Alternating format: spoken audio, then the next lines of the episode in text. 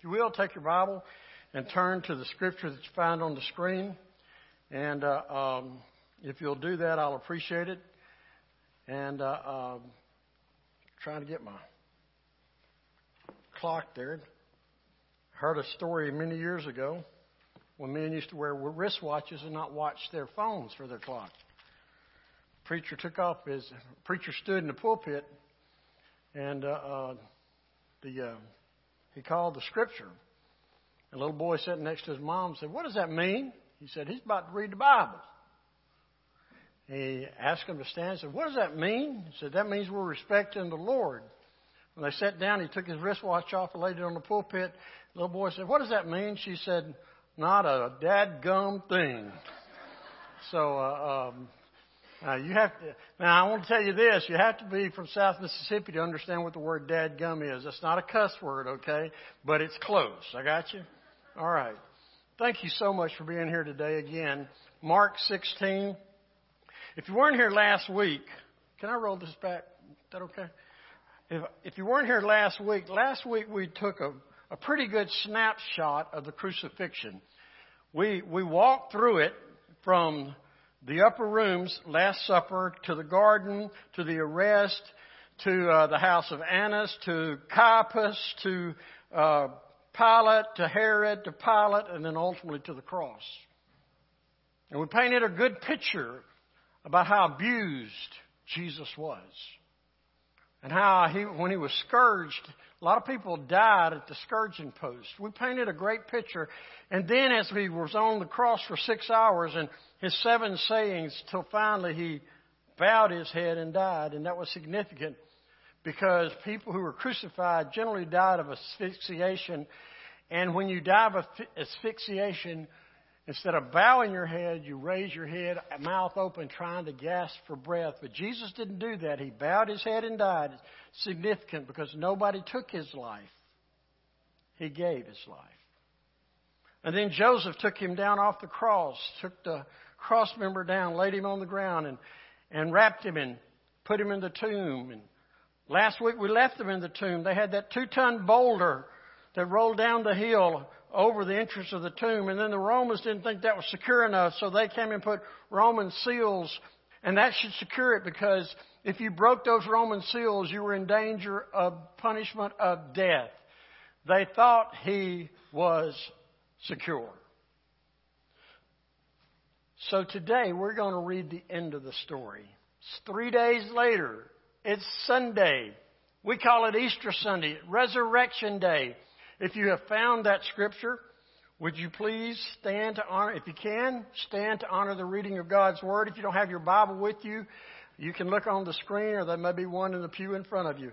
Mark chapter 16, and it reads like this. Listen intently. This is God's holy word.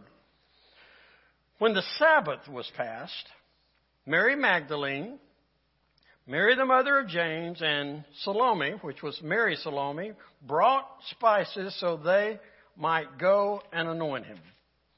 And very early on the first day of the week, when the sun had risen, they went to the tomb. And they were saying to one another, Who will roll away the stone for us from the entrance of the tomb?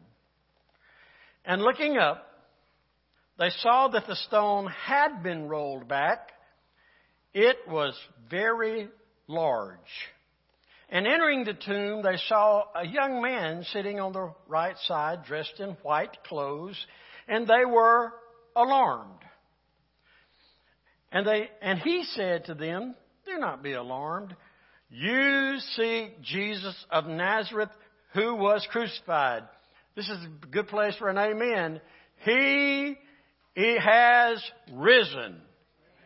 Oh, I don't think you believe it. I'm going to say that again. He has risen. Amen. He is not here. See the place where they laid him. But go, tell his disciples and Peter that he is going before you to Galilee. There you will see him just as he told you. Heavenly Father, would you be with us these next minutes? Would you please open our eyes and our hearts to all that you want to tell us today? I pray that you will not only tell us, I pray that you will draw us. And I pray that when we leave here, we'll be changed people. In Jesus' name I pray. Amen. Thank you. You may be seated.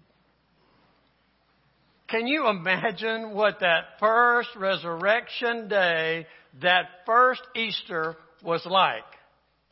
I mean, you think about it. They knew that Jesus was dead. He was secured in the tomb. And all of a sudden, strange and wonderful things happened. A flurry of activity and, and nobody had a handle on really what was going on. And, and it, it all stemmed from that crucifixion. These are the people who, who, who was getting active and antsy that morning. These were the people who scurried to the darkness, scurried to the dark rooms fled when Jesus was crucified. You know, nobody could figure out what was going on that morning. Are y'all, y'all with me? Nobody knew what was going on that morning. But I'm going to give you good news. I have the answer. Jesus resurrected from the dead. Jesus is alive. Take it to the bank.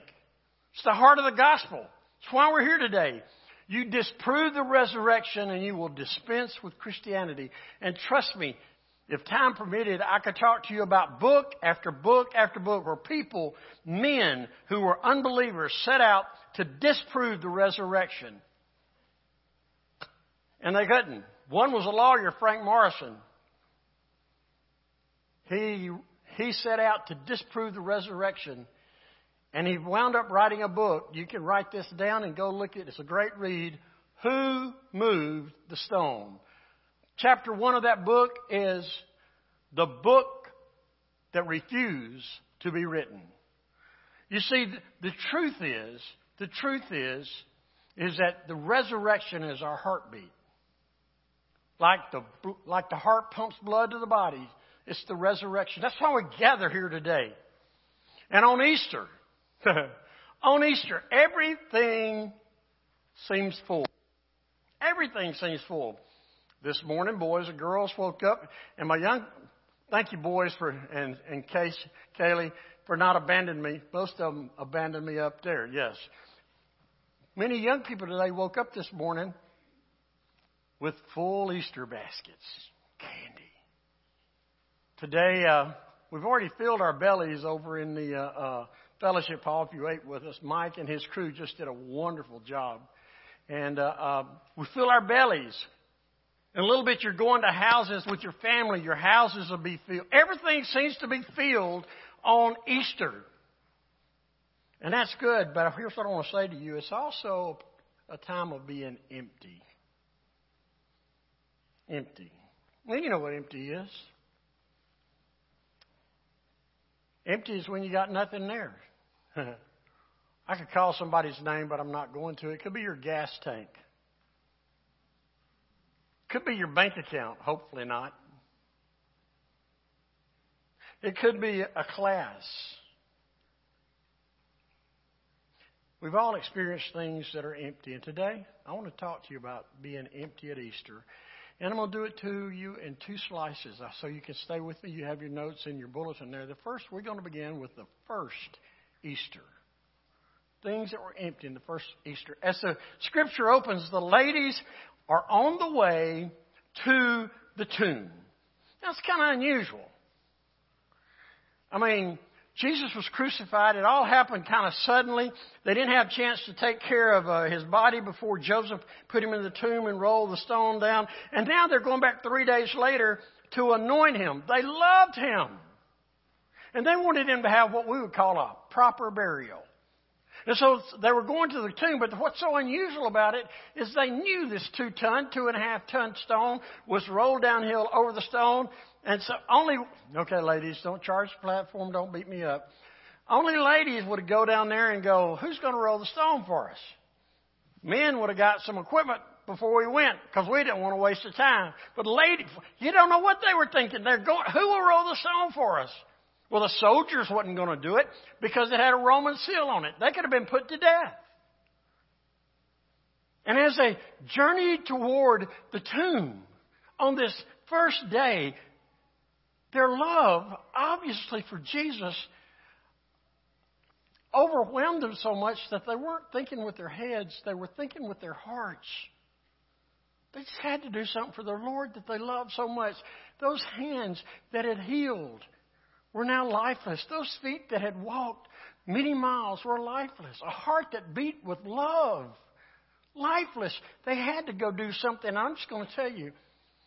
It's not on the screen. It's not on your notes. But you just mark this down. These ladies, their their hearts were pouring out of what used to be love for their Lord was now hurt and anguish and pain for their Lord. And they had to do something. So they journey on their way.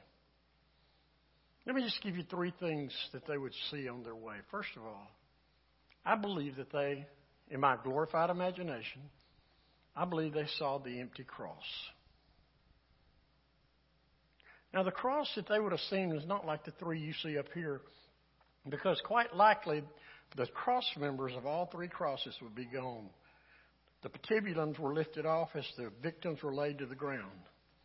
But they could still look and see that ominous place. It was so ominous because the whole mountain itself, it was called Golgotha, the place of the skull, because to look at it from the front, it looked like a skull. Very ominous place, place where people died. And they walked by and they could see the place where Jesus died. Seeing that cross, maybe like seeing this cross, brought back to their mind so many emotions. They, they remember the violence of that day. They remember the bloody mess that Jesus was. They remember the crown of thorns, him bleeding again. They remember the scourging post. They remember the nails. They remember the walk up the Via Dolorosa to Calvary. They remember it, and tears flow again.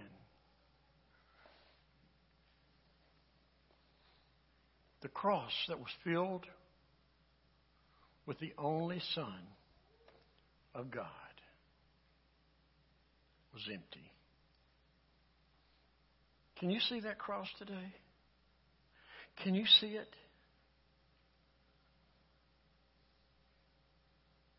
I'll come back to it later. Empty cross. Second thing they saw as they moved forward was an empty grave. You could say empty tomb if you'd like, but when they arrived at the grave, nothing shy of something amazing. The grave was open. Now, Matthew's account tells us that they may have, he indicates that they may have felt the earthquake that opened the grave. But the other three gospel writers seem to think that when the ladies arrived, the grave was open. It doesn't matter. Here's what I want to tell you. When they got there, the stone was rolled back. Now, the amazing thing to me, and since I picked on the ladies one time, is that, let me just say this. It's not, for me, knowing uh, sovereign God, He can roll the stone back. The amazing thing was that the ladies walked into the tomb. Into the tomb. I worked in the funeral home business for a while. Nobody wants to go in the prep room or in a grave. Y'all got me? Oh, y'all are, y'all have already gone to sleep. I'm just telling you, it's a place of death. And they walk. Now watch this. See if you get spooked. So they go where their where loving where their Jesus, their Lord, is in the grave. The stone's rolled away, and they walk in, and here's a live person over here on the side. Would you have been spooked a little bit? And then he said, and then he said, "Oh, don't be afraid." Yeah, yeah. I'm in this grave, and I'm not going to be afraid. You know, what I know is that people will approach death with a lot of caution. I have to pause to tell this story. I didn't tell it first hour, so you're getting this for free. When I worked in a funeral home, we uh, our funeral home owners didn't didn't allow human remains to stay. You'll love this, Teresa, to stay in the uh, uh, in a house without a live person there. So we had to spend the night course, the joke among all of us was, okay, so you, you have somebody there who's passed away in the building, and somebody breaks in to do them harm. And so you put a live person there to give them another target, and maybe drum up business for the funeral home. That's kind of what we thought, okay? Y'all see what I'm telling you? But uh, um, first time I went there, I was le- leaving out uh, with my little suitcase, a little pack, and my son, Cole, about your age at the time, he said, Daddy, Mom tells me you're spending the night at the funeral home. And I go, I am. He, you want to go? He goes, No. Hey, I don't think they've ever forgiven me for that. I'm trying to make the point that nobody likes to be around death. And here these ladies come to the empty tomb and they don't even check up. They go in and they find Jesus is gone. They hear the words. He's not here. He's risen.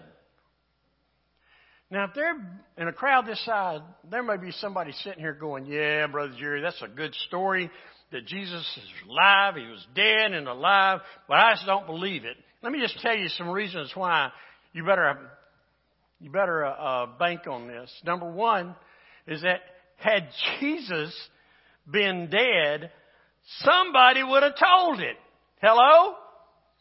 Those soldiers, when they went back to tell their religious leaders that Jesus had escaped, a dead man had escaped, if he had been alive and they knew it, they'd have told it to stay out of trouble.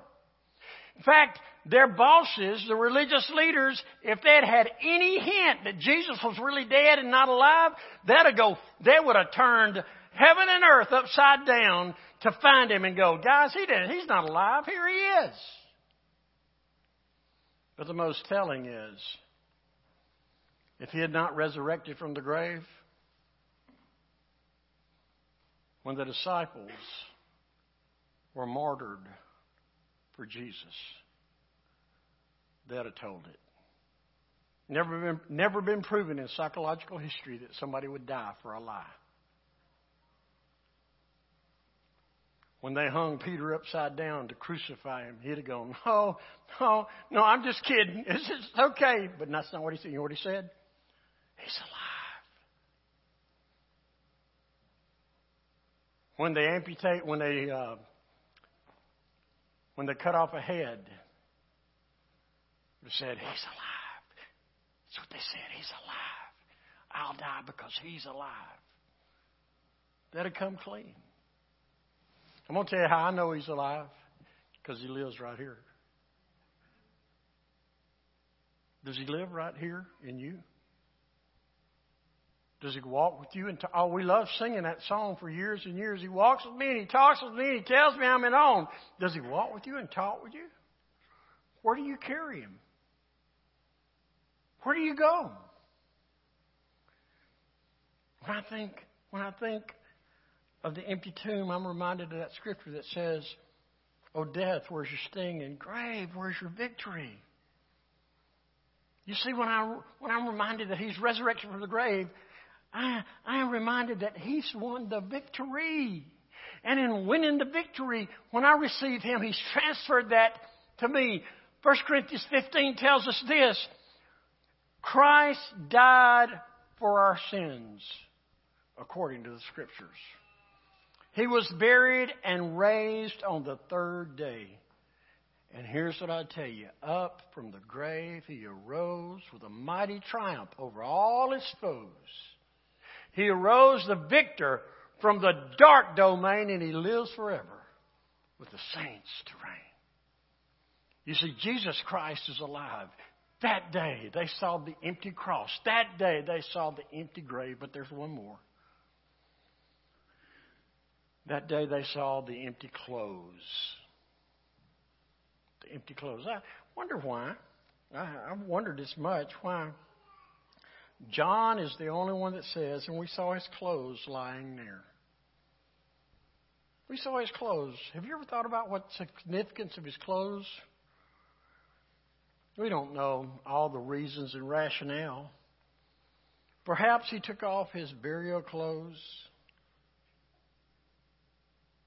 because he was through with them. When he took off those burial clothes, maybe he said, I'm leaving my earthly sorrows behind. I'm leaving my earthly struggles behind. Perhaps when he left his clothes, it's like those who have trusted Christ and follow Christ. One day will turn loose of the shell of a body. How many times could I say it in this message? I said it a lot first hour. This is but a shell. And one day we'll be turned loose of this. We'll be transformed. These are just, this is just the bars of clay. I look around, we probably have some folks who remember the old Happy Goodman family. Vestal Goodman, with that powerful voice, she would sing, The Holy Hills of Heaven Call Me. And this, from this bars of clay, they will burst wide open when the angels set my spirit free. And I'll take my flight like a mighty eagle when the holy hills calling me. We need to think about this about taking our flight from this body. If the past 12 months has not taught us anything else, it should have brought into full view the possibility of untimely physical death. Our bodies are not immortal. Just want to know the truth, they're kind of frail. Jesus' clothes were used up, they had served their purposes, and sooner than we might like to think, these old bodies will be used up. In his case, he was ready to return home. He returned home and transformed, and he came back and walked with the disciples to help them and help us. If you've seen this, the first Easter, what was empty? The cross, the grave, the clothes. When you look at that, you should be reminded that God can take a tragedy and turn it into a triumph. Are you guys okay this morning? All right. I'm just making sure because I want to move now from the first Easter to the final Easter. The final Easter. And if you've not been listening, would you listen to this one question right now?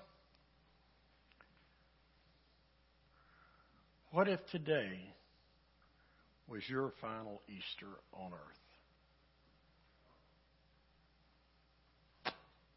What if this what if before you left this building, your bars of clay burst open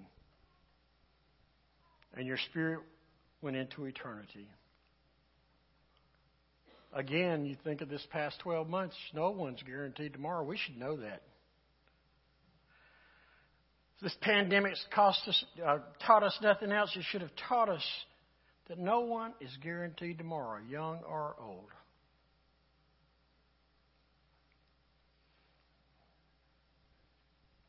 Late August, early September. I'd already accepted your call to be the pastor, and I was in one of my last DOM meetings. It was a Zoom meeting. It's about 25 or 30 of us on this Zoom call. One of my dear friends, name's Alan Stevens.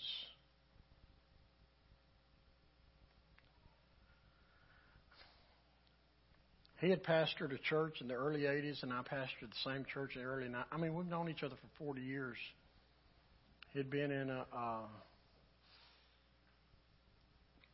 he'd been in a, um, associational work for almost 30 years. Just had a normal conversation on this Wednesday. The following Monday morning, I got a text that said, Pray for Alan he is in the hospital fighting for his life. And on Tuesday, he died. Now, listen, this guy was a fighter. Sweet man, but just he was a fighter. He had already been through a couple of cancers and some other things. And I'm just going to tell you, I'm probably, of all the people that I know who have passed, this past year. I'm still not over that. But there comes a time when our, when our bodies give up the grave. But death is not the only thing that could make this the final Easter for you or me. From my study of God's Word, there is not one prophecy left to be fulfilled before Jesus returns. We don't hear much about that. Now, uh, 45 years ago, when I was here the first time, we sang all kind of songs. Redemption draweth nigh. Uh, the King is coming. We sang everything focused on the second coming. You don't hear that much anymore. But I want to say this to you. Jesus didn't die simply for us to have a beautiful building and wonderful people, a beautiful building to meet in and wonderful people to know. Jesus died to change our life, to take us from death to life, to take us from hell to heaven, to take us from the road to destruction to the road to paradise. Song, gospel song, Midnight Cry. I hear the sound of a mighty rushing wind, and it's closer now than it's ever been. I can almost hear the trumpet as Gabriel sounds the call. Told the first hour, I have a problem with that lyric right there. And I'm going to tell you why. Scripture never says Gabriel is going to sound the call. Are you listening? Scripture never says Gabriel's going to sound the call. But there are a myriad of places where it talks about the voice of Jesus being like a trumpet. When I sing that song, and I don't sing much anymore, I can almost hear the trumpet as it sounds the final call because I don't believe when the Heavenly Father turns to Jesus and said, buddy, it's time, go get them. I don't think he's going to assign that to Gabriel. I think he's going to stand up and going to call us home himself. It's kind of like my sheep know my voice. The midnight cry comes from Matthew 25, where Jesus told the story of the wise and the foolish virgins says, uh, and the call came at midnight. The bridegroom is coming. And the foolish virgins had no oil for their lamps. Listen to me, Baptist. All through the Bible, oil is symbolic of the Holy Spirit. How do you get the Holy Spirit? Well, certainly you get saved, but then we're told to walk in the Spirit, to live in the Spirit. Let your life be controlled by the Spirit. You see, on that final Easter, we will need to be filled with the Spirit of God. So, what might be empty on that final Easter? You ready? First of all, there could be an empty life. An empty life. We live in the age of extremes. Before the pandemic, there was not a person in this room who needed one more thing on their schedule, one more activity to do, one more responsibility, one more place to go. Could I get an amen? Our life was on overload. And today we're trying to get it back on overload. We're we're a difficult people. I mean, we're hardheads. Our schedules can be full while our lives can be empty. You see, um, if I were to give you an illustration, there are people all across this land who've done well. Sports figures, six, seven, eight figure income. Celebrity singers, actresses, six, seven, eight figure income own many houses. Please listen. I believe those folks would sell every house they had if they could have a home. A home of peace and love and joy, a home like Jesus wants to give us. You see, Jesus gives us meaning and purpose and fulfillment. Is your life empty or full? Second thing I'd say to you is, in that final Easter, there'll be those with a an empty hope. An empty hope. There are people among us who think the world will just get better. The world will just get, we're such good people, the world will get better. And yet the Bible says the heart is deceitful. Of all people, Jerry Springer, I heard him say this a number of years ago. For the first time in America, we are not leaving the coming generation with a better country than we inherited. What kind of hope does that give for our children? To place our faith in the government, don't get me laughing, place our faith in the government and our money and our retirement account or something else is to build our lives on the sinking sand of uncertainty. An empty hope will leave us hopeless. At that final Easter when He comes, He is the blessed hope. And then finally, there'll be some in that day that'll have an empty heart.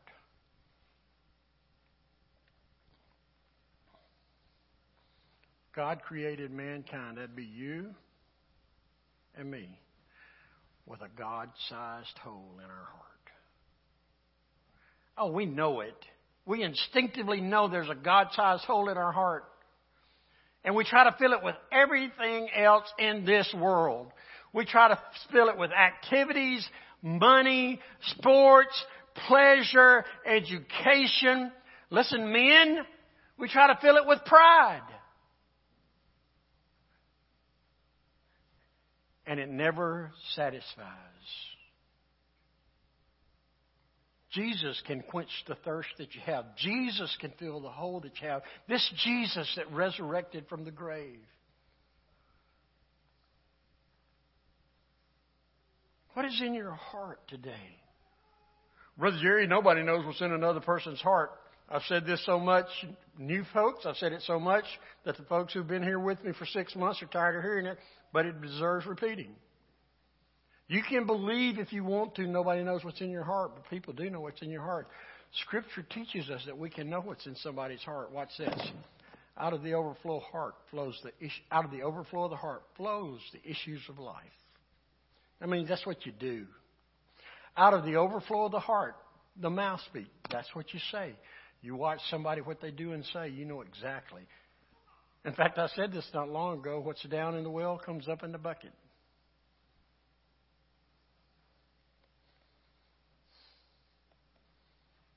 Our heart longs to be filled, longs to be filled with our Creator.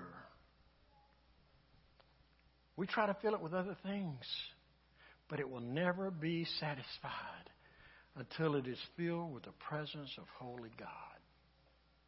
Oh, Brother Jerry, you're just a preacher. Well, you know what it is? This is this is not what I do, this is who I am. Because Jesus has taken has taken every opportunity I have given him to throw me under the bus, and he's avoided it.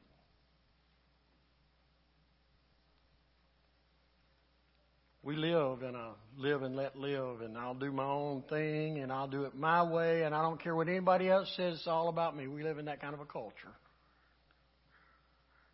And I feel that there are many people who are living life like those foolish virgins. When the end comes, when that final Easter comes, I'll be able to talk my way into heaven. I have a friend that told me that. I'll just, I, I believe I can reason with him. And I told him, I called him by name, and I said, Danny, it doesn't work like that. This is boot camp. What you do with Jesus here determines what happens on that final Easter. Whether you have life or not depends on what you do. It could depend on what you do today. I'm going to end with this story. I hope it speaks to you like it speaks to me. Excuse me. Little eight year old boy was named Philip. Philip was a little different than the other eight year olds. He never felt like he belonged. He was a little frail, sickly, some things going on. Kids never really involved him, and I want to say to boys and girls and to teenagers, don't be mean to people who are a little different than you.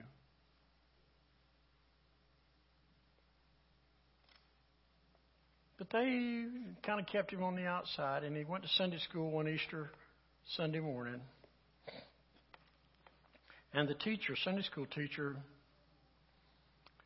gave them an egg. I'm calling it an egg, but it's big enough, like a big thing they used to sell pantyhose in. All right, go ahead and smile. I know, but that's how big the egg was. And the teacher gave each child eight or nine of them, this egg and told them to go outside and find something that resembled life and bring it back in. They'd talk about it. So they went out a little bit. They came back in. And they opened them one at a time. The first one had a feather in it. They said, That's from a bird. And this little bird had new life. The second one they opened up had a little flower and said, That's flower, new life, it's new growth. Another one opened up and it was piece of grass. It was green. I picked on Eric the first hour and I said it was Eric, but probably it was Mark Croner. And picked up, opened another one had a rock in it. They couldn't figure out what that was. And then they got the last egg and they opened it and nothing was in it. And boys and girls being boys and girls going, ah, man, Somebody didn't understand, somebody couldn't find something, and then they said somebody didn't do it right. And Philip reached over and pulled the shirt of his teacher, and he said, That's my egg, and I did it right. It's Easter. The tomb was empty, and there's new life.